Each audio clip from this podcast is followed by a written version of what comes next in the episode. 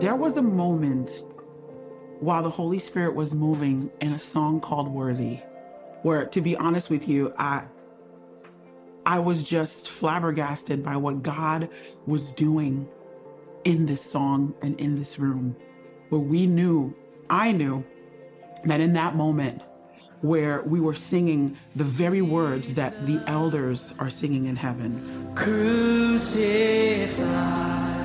the one who was and will be worthy is the Lamb, Jesus Christ, the one who was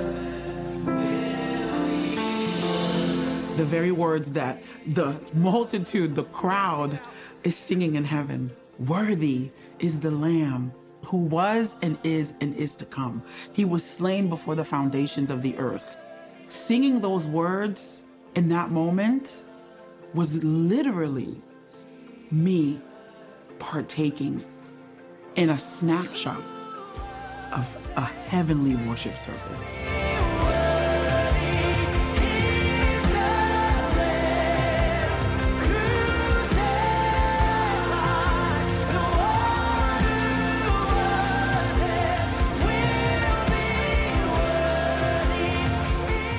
I'll never forget it. And I'm so glad that you now have that piece of heaven with you where you, every time you partake and you step into that moment, you can have that same snapshot, that same picture of all of us, both the living and the dead, declaring, Worthy is the Lamb crucified, the one who was and is and is to come.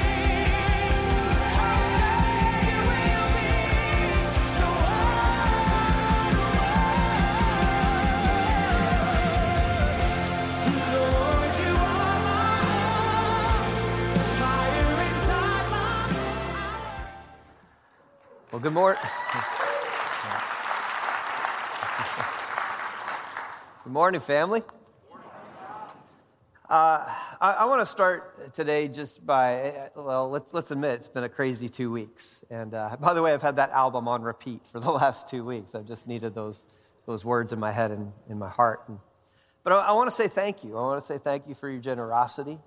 Um, I, I know some of you know that I have a lot of family in uh, Fort Myers and Cape Coral. My, my parents are there. My 91 year old grandma's there. I've got two sisters and their family that all live there. And, um, uh, about two days after the storm, we uh, went ahead and we loaded up as much gas as we could, as much water and food supplies, and uh, went out bought myself a big old chainsaw and um, and we went ahead and, and went down for a day to just kind of refuel everybody, help everybody out, get got some uh, trees off houses, and spent the day cleaning up. And our intention was to go there for a day, help out, and then leave. And uh, and that was Friday evening. We went to leave, and the Myakka River had flooded, and they shut down uh, I 75. So we had enough gas to make it in and make it out, but we weren't making it out that evening. And so we had to turn back around, and, uh, and then we, we kind of experienced what it was like to be hurricane victims for about 24 hours. So we, we had to uh, wait in over two hour lines to get gas.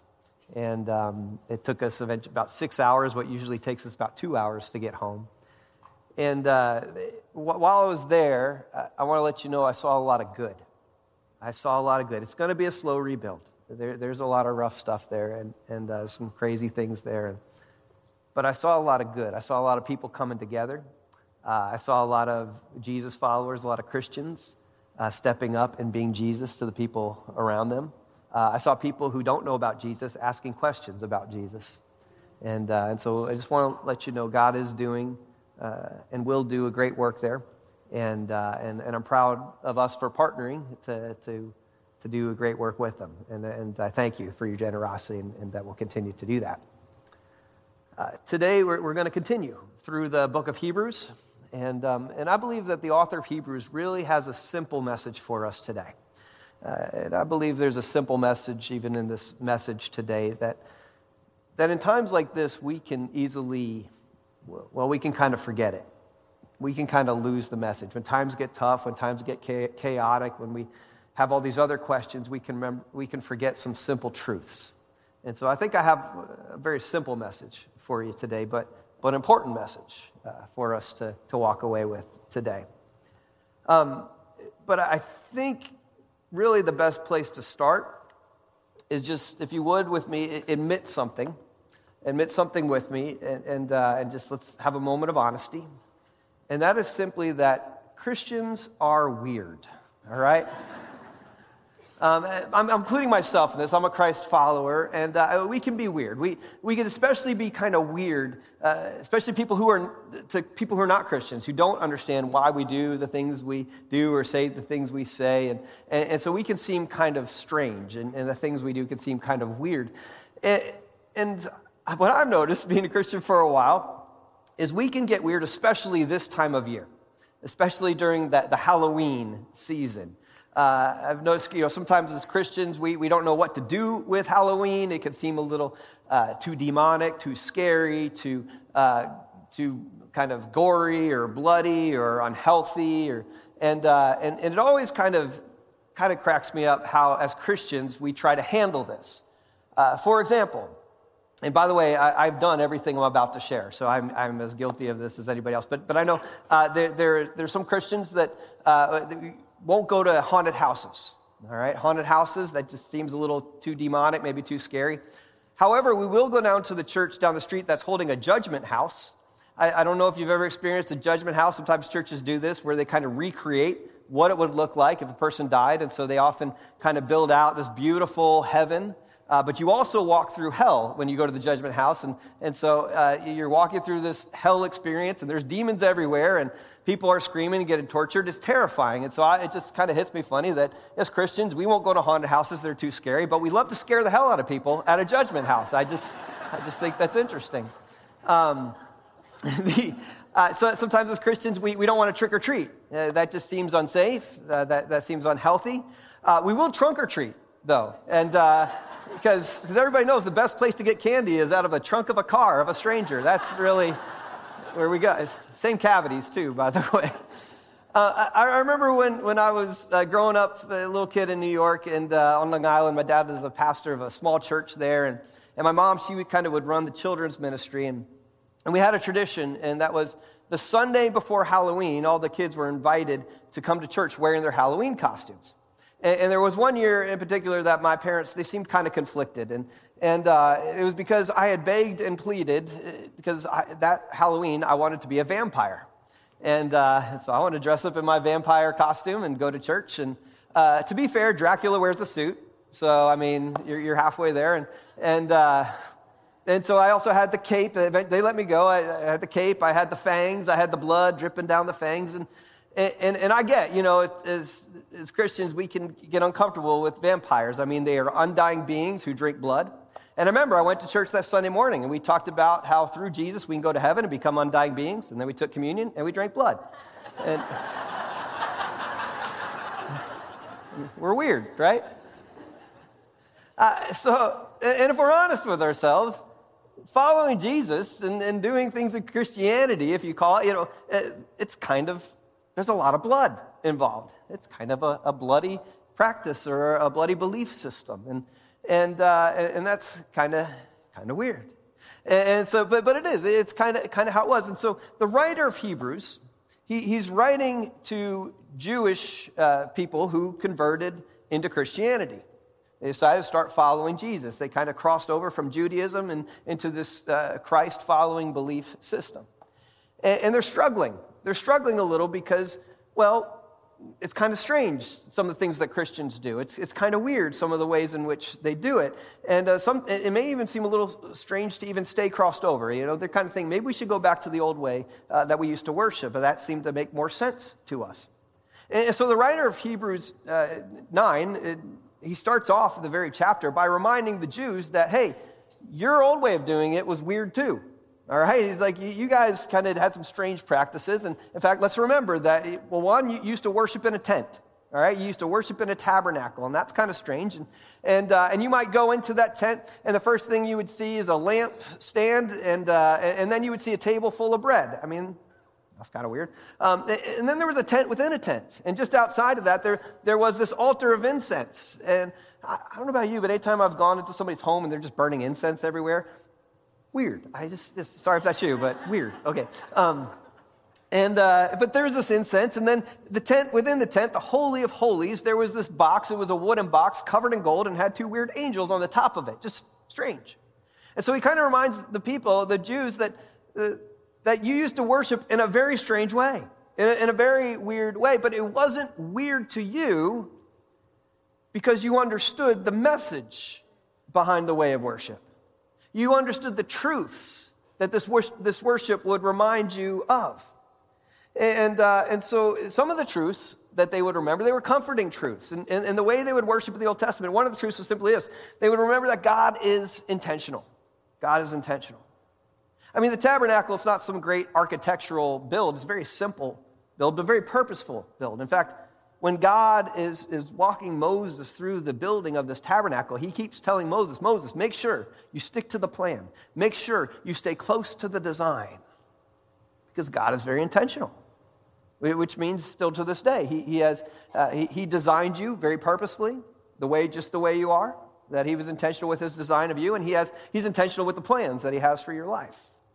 And that's a comforting thought. There, uh, another truth that was revealed is that God is resourceful. Resourceful. He uh, tells them to make the Ark of the Covenant, to make it out of acacia wood before you cover it with gold. Why? Why acacia wood? Well, if you go to the desert, uh, the Sinai desert today, and you look around, the only trees you'll see standing are acacia trees. No big forests in the desert. And, and so God says, hey, I can work with that. And I think sometimes, you know, as, as followers of Jesus, we, we could start thinking, well, I don't got enough. Um, or I've got too much interfering, or uh, God needs to give me more before He can do something great in my life, or maybe uh, I, I got the sin that's in the way. And God goes, No, no, no, no. I can work with what you have. I can take what, what little or what a lot you have, and I can do a whole bunch with it because I'm a God who's resourceful. And, and then another truth is simply that it reminded that God is mobile. Which that's interesting because back in ancient times, when you wanted to go ahead and worship a God, you would go and travel to the temple where that God resided. And you would hope to have an encounter with that God. But this God, the God of the Hebrews, says, I want you to build me a tent and to build it there in the wilderness. Why does God want to live in a tent in the desert, in the wilderness? Well, because his people are there living in tents in the wilderness. And God wants to be where his people are. And still to this day, God wants to be where his people are. And the, the way they would worship, it would remind them of these truths. So, so far, so good, but here's where it gets kind of gross. Verse 6 it says, So the high priest was permitted to enter into the holiest sanctuary of all only once a year, and he could never enter without first offering sacrificial blood for both his own sins and for the sins of the people. The sacrificial blood, we know is the, the blood of, of animals that they would take. I mean, here's where it gets bloody. Here's where it gets, where it gets kind of weird. And you know, if you listen to the world around you, if you listen to the world around you long enough, you're going to get this message. And it's this idea that as human beings, we are evolved animals. We are evolved from animals. And, and if you believe that, and, and, and some do, and, and you, then you can you pat yourself on the back, right? You, you go, hey, I made it through this weekend, and uh, I didn't give in to my animal lust instincts. I, I, I, I didn't give in uh, to my animal appetite. You know, I, that guy who just ticked me off, I didn't run over and bite him. You know, I, I, I held it together. You know, good for me. I am an evolved animal. But the scriptures of the Bible do not teach us that we are evolved animals. They teach us that as human beings, we are devolved beings.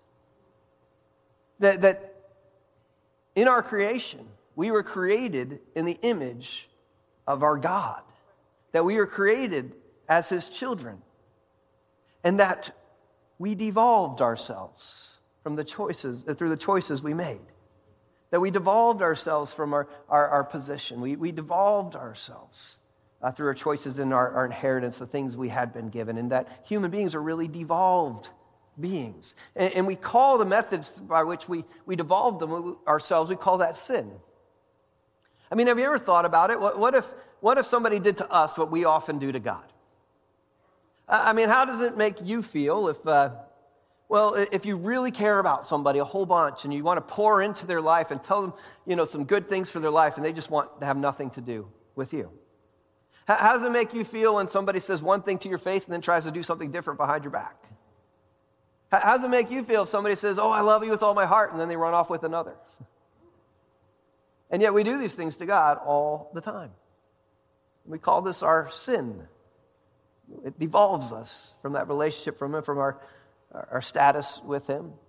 And, and there's a problem with our sin. In fact, there's kind of this whole theological idea called the problem of sin. In fact, some people hang on to this, and, and that's why they, they decide not to come to church or not to consider you know, worshiping this God. Because the problem of sin, it goes something like this If God is so loving, then why would He allow sin to exist? Why, why would he allow us to do bad things to separate ourselves from God? Why would he allow bad people to do bad things to good people?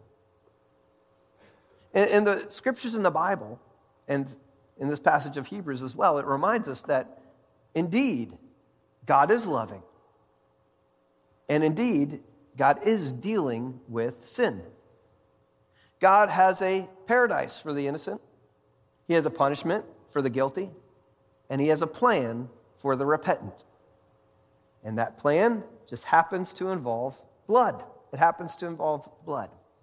And the writer of Hebrews, he talks about this blood. He talks about this on, on a very important Jewish holiday where once a year the high priest would go into the tent within the tent. Now, if you have any Jewish friends, it doesn't matter if they're heavy practicing Jews or they're light practicing Jews, they probably show up to the synagogue for, for this one particular holiday. It's called Yom Kippur, the Day of Atonement. In fact, if they're a light practicing Jew, they typically show up for Yom Kippur and Passover.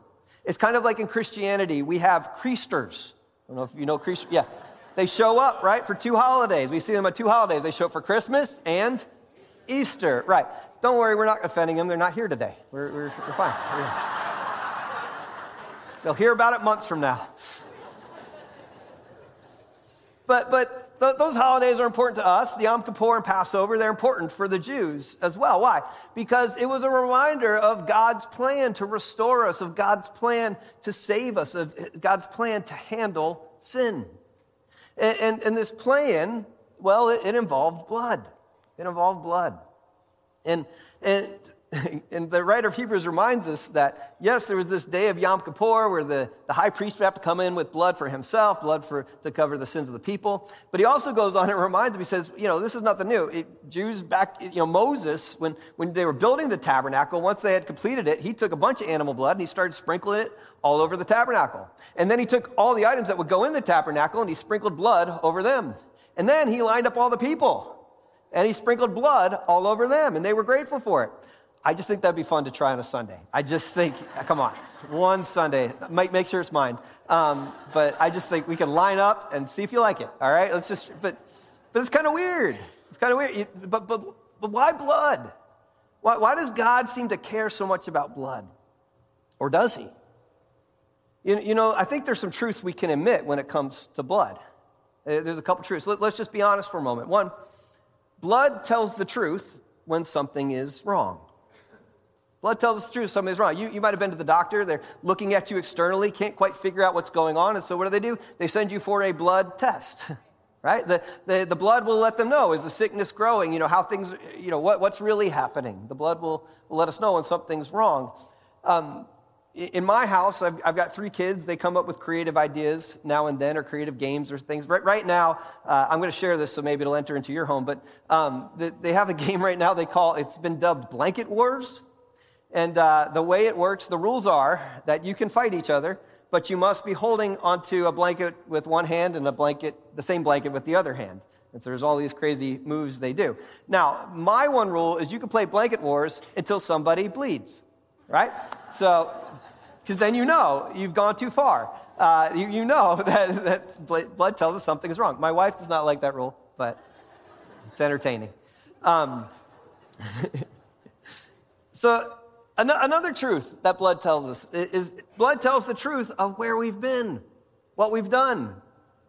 Several times a year, my wife and I, we will donate blood. We believe that's a, a noble thing to do, and so we'll go to donate blood. If you've ever donated blood, before you can give a drop, you have to fill out this medical questionnaire. They ask you a ton of questions on this medical questionnaire, and depending how you answer these questions is whether or not you can give blood that day. And it always to me a little funny how not politically correct these questions are on these medical surveys. Because they, I will have to answer all sorts of things about my, uh, my sexual experiences, my sexual choices, my sexual history, my, and to do that. And you can say, well, what does that have to do with anything? Well, apparently it matters to the medical community because it somehow affects my blood. Uh, I, you have to answer questions on how you like the party. You know, what, what kind of things do you like to, to take or do or whatever. You can say, what is, it, what is it anybody's business how I like the party or the things I like to ingest or do that? Well, it matters to the medical community because apparently it affects the health of the blood. Uh, they'll ask me if I've been to some sketchy places on this planet. you say, what does it matter where I've been or what I've done or my past? And it's, well, it matters to them because apparently it affects the health of my blood. See, the blood doesn't lie. The blood tells the truth uh, of where we've been and the things we've done. And, and the blood also tells the truth of whose we are. Whose we are. So, so my wife and I, we were, um, we were kind of gearing up for the hurricane, and, and we wanted to make sure that the antenna, we, the antenna would work to our TVs in case, you know, because uh, we couldn't, the internet went down, could we still get channels off the antenna? And so we're kind of checking that out, and as we mess with it, we get sucked into this one TV show called Paternity Court. All right? don't like, don't act like it wouldn't happen to you. All right, come on. So, you know, it's like watching Maury. It's, uh, you know, it's the. Yeah. I thought I got an amen on that. No, I didn't. We're good. That's not. Um, but yeah, no, it's, it's one of those shows where you're watching the argument happen, but you know it's all about to be resolved when they share the results of the paternity test. Because you can't argue who then belongs to who. And, and, so for God, it's not so much about the blood as it is who do we really belong to? Who do we really belong to? And, and the writer of Hebrews 9 in verse 8, he says, For as long as the tabernacle stood, it, it was an illustration it was an illustration that pointed to our present time of fulfillment, demonstrating that offerings and animal sacrifices had failed to perfectly cleanse the conscience of the worshiper. For this old pattern of worship was a matter of external rules and rituals, which was imposed upon us until the appointed time of heart restoration had arrived. What's the writer saying? In verse 9, he says, The old way of worship the Jews did, it was an illustration. Or if you were to go back into the Greek root word in which this was written, you would come across the word parabole. It's where we get the word parable. This idea that this old way of worship was really more like a living story that would point to a spiritual conclusion. Well, what was the spiritual conclusion? Verse 10, it says is that there would be a day of heart restoration that would arrive. Or if you go back into the original Greek in which that was written, it was this idea that God would set things right like a physician sets right a broken bone so that it can heal properly. Because before that, it wasn't healing right. It wasn't enough, as the text says, enough to clear our conscience. You know, in this chapter of Hebrew, Hebrews, this idea of conscience shows up more than in any other chapters. Why? Why does it matter that our conscience is cleaned and clear? The gospel message, the good news of the scriptures, the gospel message is not don't sin. That's not the message. And yet, Christians are weird. We will fixate on sin. It's, it's, what we'll tend to think about it. I, I, thought about it this morning when I woke up. You know, we think about where we fell short this week, and oh no, we're going to see God, and how do we deal with that? And sometimes it, it, it can, we can kind of fixate on, on, our sin. Why? Because sometimes it, feels stained upon us. Sometimes it, feels loud. It, feels ugly. It, feels brutal. It feels gross in our life. In fact, maybe you've invited somebody to church and they said, "Oh, I can't go in there. The moment I walk through the doors, the ceiling will collapse upon me. You know, my, my sin. It's so, it's so great." And, and it can be easy for us to focus on the sin and forget that there's a plan that involves a Savior. In fact, the Jews, they would sometimes lose the message, lose the truth by focusing too much on the rules and the rituals. I mean, let's be honest, we, we still have kind of rules and rituals today, even as we follow Jesus. I mean, you, you know, you came uh, you know, here this morning or you're watching online, and you know that we're probably going to do offering, we're going to do communion, we're going to do three, maybe four songs. Tom's going to wrap this up in 30 minutes or it's free. Um, the, But we kind of have that. We got these rituals, and, and sometimes we can get lost in rituals and forget the truths behind them. And, and that there's intentionality, there's purpose in the design. And, it, the purpose, a big part of it is so we can walk out growing, we can walk out learning, but we can also facilitate a connection with the God of the universe, or sometimes we call it here at Harborside an encounter with Jesus. That, that, there's purpose behind that, but we can sometimes lose that and, and, forget the truth behind it. Well, the author of Hebrews wants us to know that following Jesus and, and worshiping him in, in, these new ways, that there are great truths to hold on to. And he, he starts in verse 11, he says, But now the anointed one has become the king priest of every wonderful thing that has come.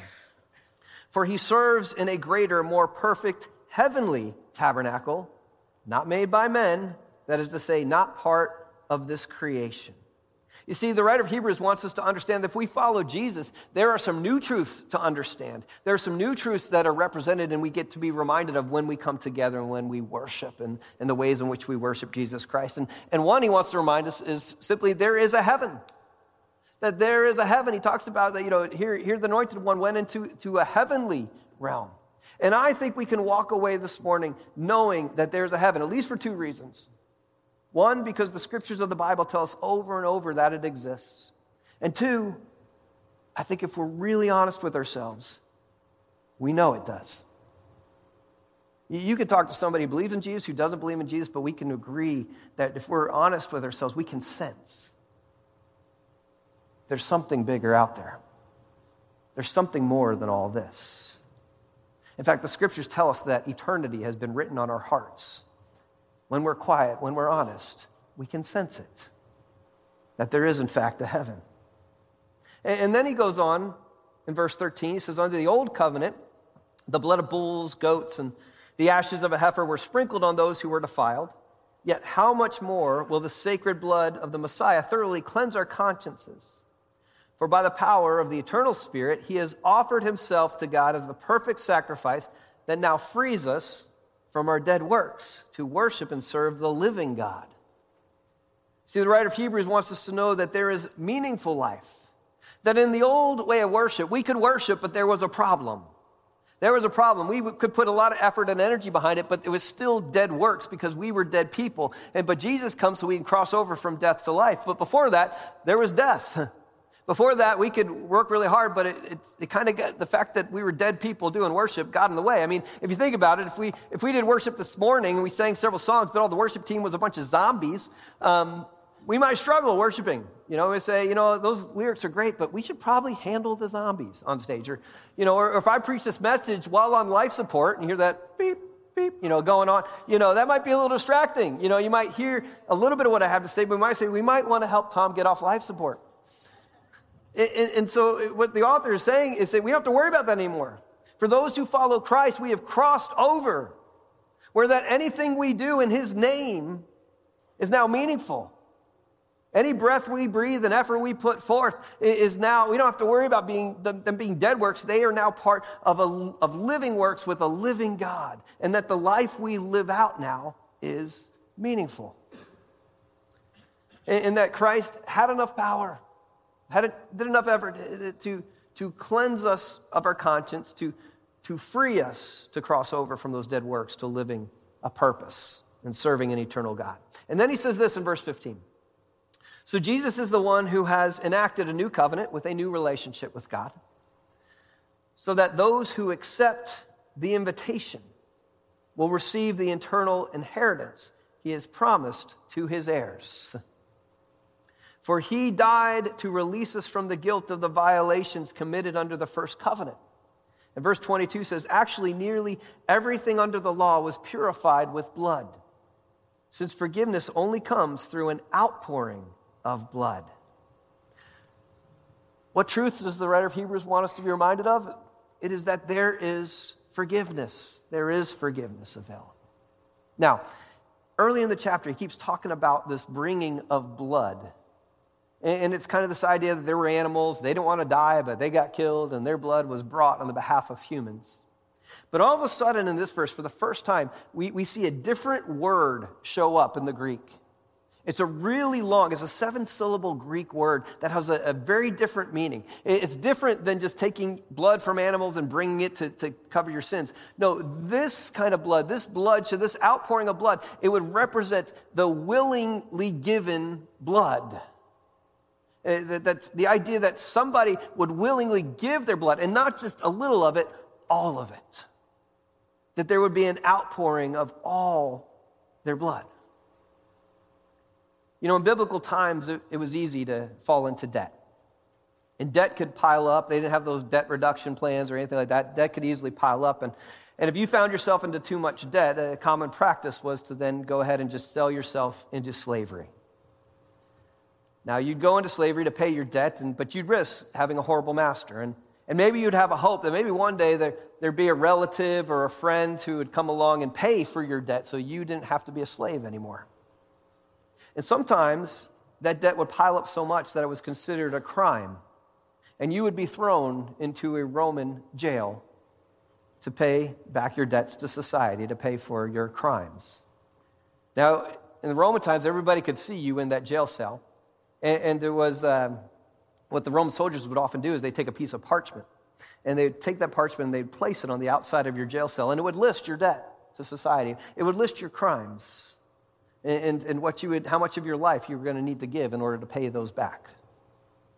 And once you, once you had given enough of your life, there rotting in a jail cell, the Roman soldier would come along and they would often stamp that parchment. And the stamp would read, Tetelestai. Tetelestai, meaning paid in full. Paid in full. The scriptures of the Bible tell us that Jesus willingly went to a cross, willingly giving his blood on our behalf, not just a little, all of it. And that when he did it, one of the last things he said before dying is he yelled out the word tetelestai, paid in full, or as we sometimes interpret it, it is finished. You see, for God, it's not about blood, it's about life. It's about your life. And your life has a cost. And Jesus willingly paid the cost for your life. Willingly outpoured every drop so that it could be paid in full. Not because you deserved it, not because you could earn it back, but just because he loves you that much. The writer of Hebrews, he goes on, verse 24. For the Messiah did not enter into the earthly tabernacle, but he entered into heaven itself to appear before the face of God in our place. Every human being is appointed to die once and then to face God's judgment. But when we die, we will be face to face with Christ, the one who experienced death once and for all to bear the sins of many. See, the writer of Hebrews wants us to know that when we close our eyes in this existence and open up to a new existence, there is a trial. There is a trial. And for many people, when they close their eyes here and open their eyes there, the first thing they will see is a judge. A judge ready to read the crimes, ready to read the debt.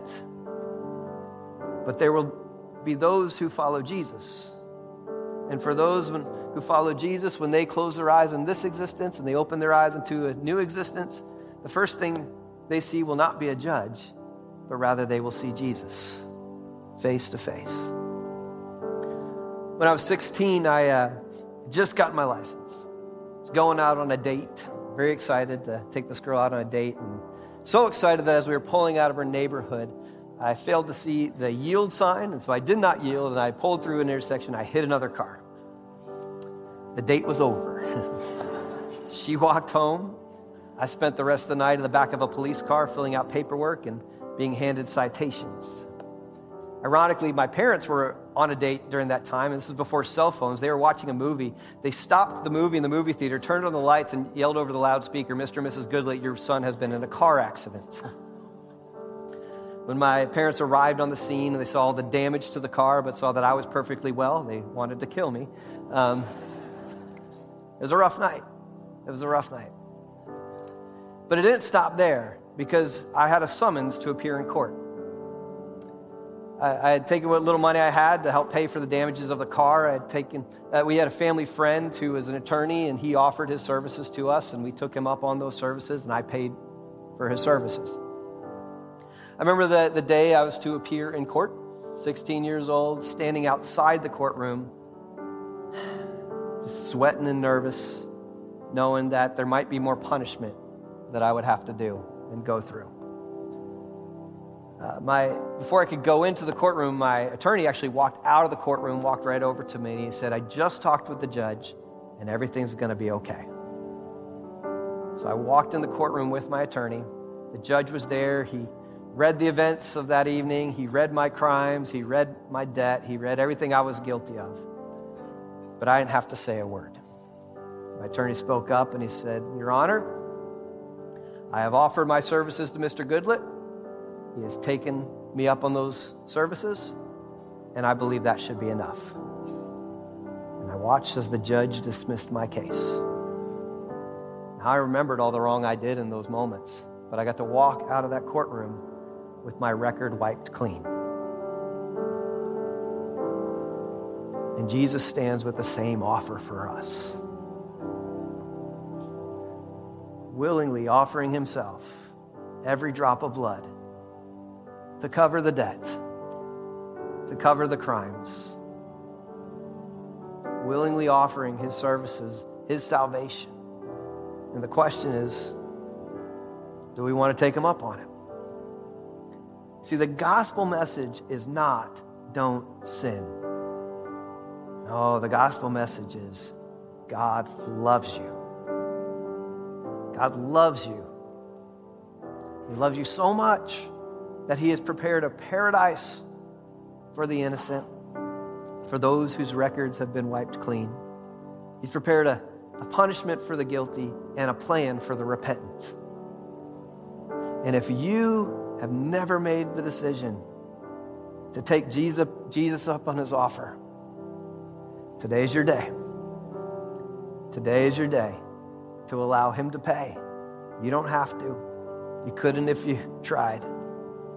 But to allow him to cover the cost of your life, to allow him to buy you back to your creator. You don't have to walk around being a devolved being anymore. And today's your day to accept him. And there's a very simple way you could do that today. You can go on the app, you can click on that beach baptism button, and you can say, you know what, today I want to be baptized.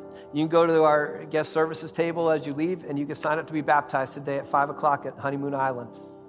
You know, Romans 6 tells us that, that when we go under those waters, we die to an old life and we rise to a new life in Christ Jesus. And today is your day to understand God's love for you and accept it. Today is your day. When you understand God's love, it changes your life. It changes your life. And today is a good day for life change. For, for the rest of us who've made that decision already, it's still a good day to understand God's love for us and to let it be a game changer in our lives. I think sometimes we go, Yeah, I get it, I get it. God loves me, God loves me. But do you? Let me just ask you, does anybody here just feel unloved today? Maybe you need a reminder. Maybe, maybe you kind of know on a surface level that God loves you, but, but there's such a depth to that love. In fact, I, I think we'll spend eternity trying to, to describe it, trying to understand it. And, and, and when we understand it, it makes us fully aware of our, our sin and where we've fallen short, but it also makes us so aware and appreciate, appreciative of a plan that God has for us. And, and so, so I think one of the best things we could do today is just simply focus on that message and dig for a deeper understanding, or maybe just to hear him say it. I love you. I love you. We're going to take these next few moments and give, Give an opportunity for God just to remind us of what's so easy to forget. In fact, if you've got your communion elements, you can pull those out right now. But I, I want you to just take a moment and see if you can hear God. I can tell you what you're not going to hear. You're not going to hear how disappointed He is in you or, you know, how you got to stop sinning in this way. No, if you hear the voice of God, it sounds like this I love you. And He so desperately wants you to understand the depth of that love. And so let's take a moment where we just listen for His voice. And if you still can't hear it, I invite you to look at the elements, to do what Jesus asked us to do, that when we look at that piece of bread, we would remember His love for us and how Jesus was willing to be broken. When we drink the juice, we would remember that love that was poured out on our behalf because of God's love for us. But would you just take a moment this morning to just remember a simple truth that has so much depth and that changes how we walk out of this place? God loves you. Spend some time with Him.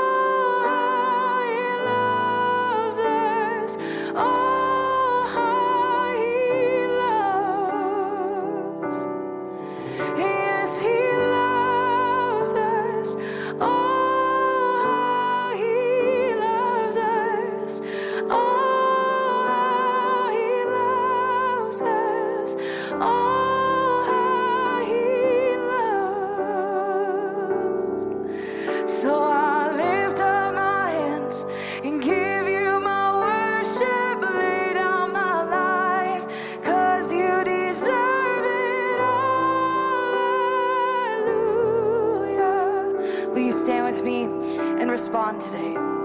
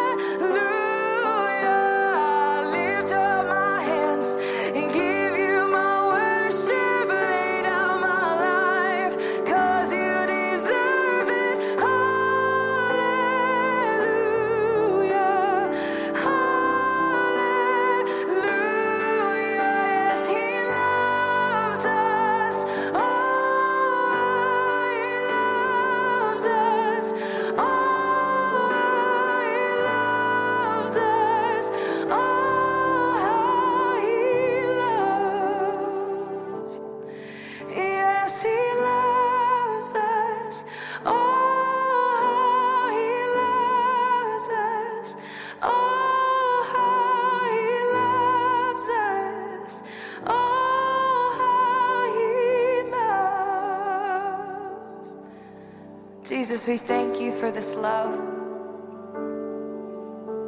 We thank you for your blood that covers us, that makes us new. We thank you that there's life in the blood, that there's truth in the blood, that we find belonging in you, God. So we thank you for the good news of this gospel. We pray for anyone today that has made a decision to put their faith in you, and we bless them in Jesus' name.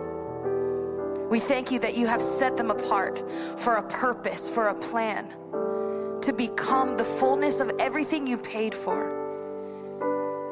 So we bless them in their coming and their going. When they lay their head to sleep, God, would you increase their faith? I pray for the rest of us that have walked with you. Would you empower us today by the Spirit of God to share the, this good news, to share this love, to walk in this love, to become this love? We want to live a life that you fully paid for. We don't want to settle for less than that. So today we bless you, we honor you. We give you praise and thanksgiving. We say thank you for loving us. In Jesus' mighty name, amen. God bless you.